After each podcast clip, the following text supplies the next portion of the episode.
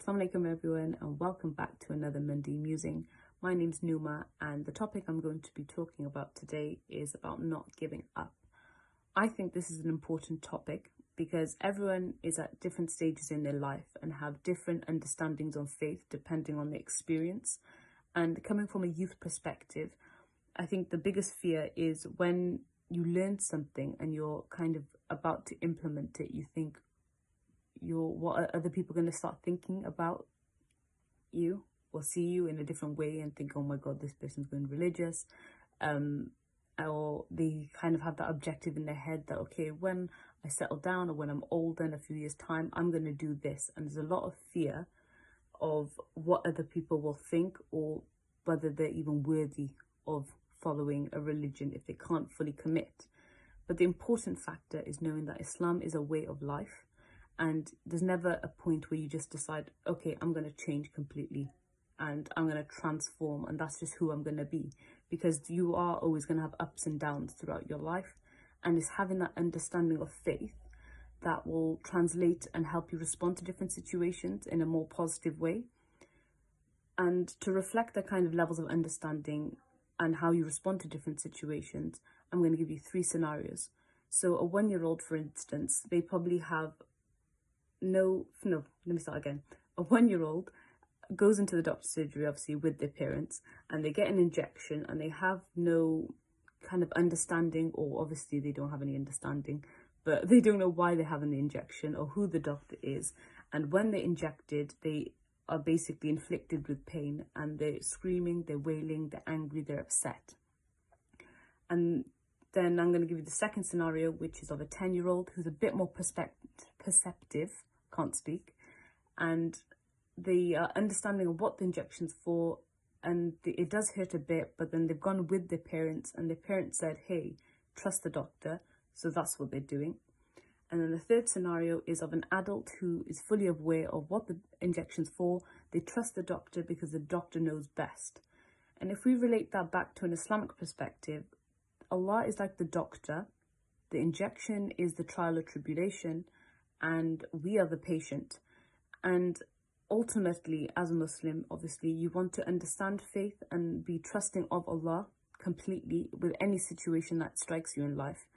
And sometimes I think as when something bad befalls us, we see it as an automatic downfall and think, oh my God, Allah's punishing me. I've done something wrong in the past that has led for him to give me this outcome. And we kind of spiral in a sense and we think, what have I done? And ultimately, we forget of the bigger picture that Allah puts things in front of us for a reason. And the moment that we start spiraling, we don't hold him in the high esteem or the high value that he actually deserves. And we're reminded in Hadith al-Qudsi that Allah said that I am what my servant thinks I am or expects of me. So if you think that, oh my God, Allah wants what's bad for me anyway, that's why he's put this trial in front of me, then Allah is going to respond in the same way that you think of him. So if you think so little of him that he's not going to protect you or he doesn't want what's best for you, then he'll be like, okay then, there you go, let it be. And the things that put doubt in us in the first place about Allah's ability is always shaitan. Shaitan's whispers wants us, whispers inside our ear obviously, and he wants us to have a negative perception of him and wants us to focus on the small weaknesses within ourselves which kind of distracts us from the main objective. And Umar, al-Khattab radiallahu anhu said when we hear the whispers of shaitan we should say A'udhu billahi minash shaitanir rajim and do the exact opposite of what we've been told to do. And for instance I don't know you're you got a whisper in your head that's like, oh yeah, let's go to the party, let's go chill, let's do this, blah, blah, blah. As soon as you have that whisper, you should say, A'udhu billahi minash shaitani rajim, do the exact opposite. So run to the masjid, run to your parents' house instead, just do anything opposite to what you're being told to do in that moment. And it'll feel like, oh my God, I'm bigger than this. I'm actually following what my heart inclines towards because your heart only really has one direction. You can't go back and forth and your heart has a natural inclination to do good naturally. And if you kind of build yourself with understanding and knowledge you'll bring certainty in your heart. So you always have that natural inclination to do good.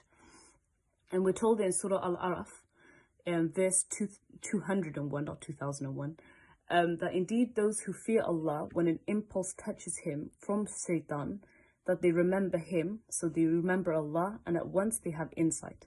So the objective is to have such a con strong conviction and trust in a greater being that guilt is actually saving you. And it's kind of bringing you back every single time. And people sometimes lose hope, don't they? Um, that, okay, I've done so much wrong in my life that why would Allah even want me back? But then you're thinking of him in a negative light. And we're forgetting that even if you bid all the sins from the first man on earth all the way to the last man on earth, Allah's mercy is greater. And if you ever do, if something is holding you back, from turning back to Allah, having that um, positive perception of Him, you should repent straight away for whatever it is from something small that's holding you back, like, oh my God, I did this thing ages ago, or I've got a bad habit and I can't get over it.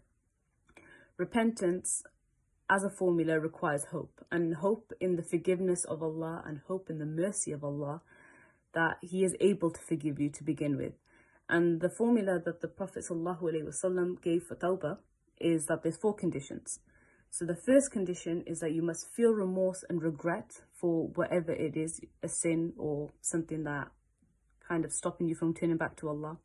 Second is you must stop committing the sin and stop the action itself completely. And the third is that you make a sincere intention not to return back to the action.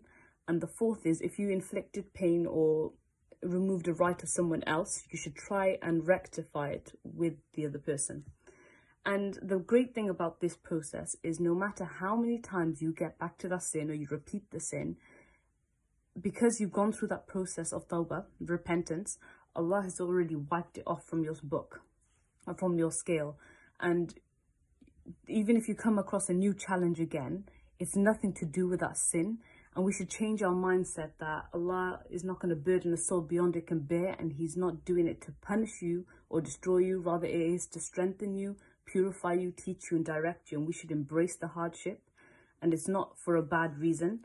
And naturally, Allah puts certain rulings in place, not to stop you from having fun in life, but it's like that natural inclination for your heart that can only go in one direction. And you shouldn't put it at risk by letting things enter your heart that it's not naturally in its way to want. And even if you think that you're stronger than a sin or a certain action, it does have subtle effects on your heart and it does show in your actions, even if you think, oh no, I can listen to whatever and it's not going to hurt me. You're actually damaging your soul and heart, but you visibly, visibly can't see the effects.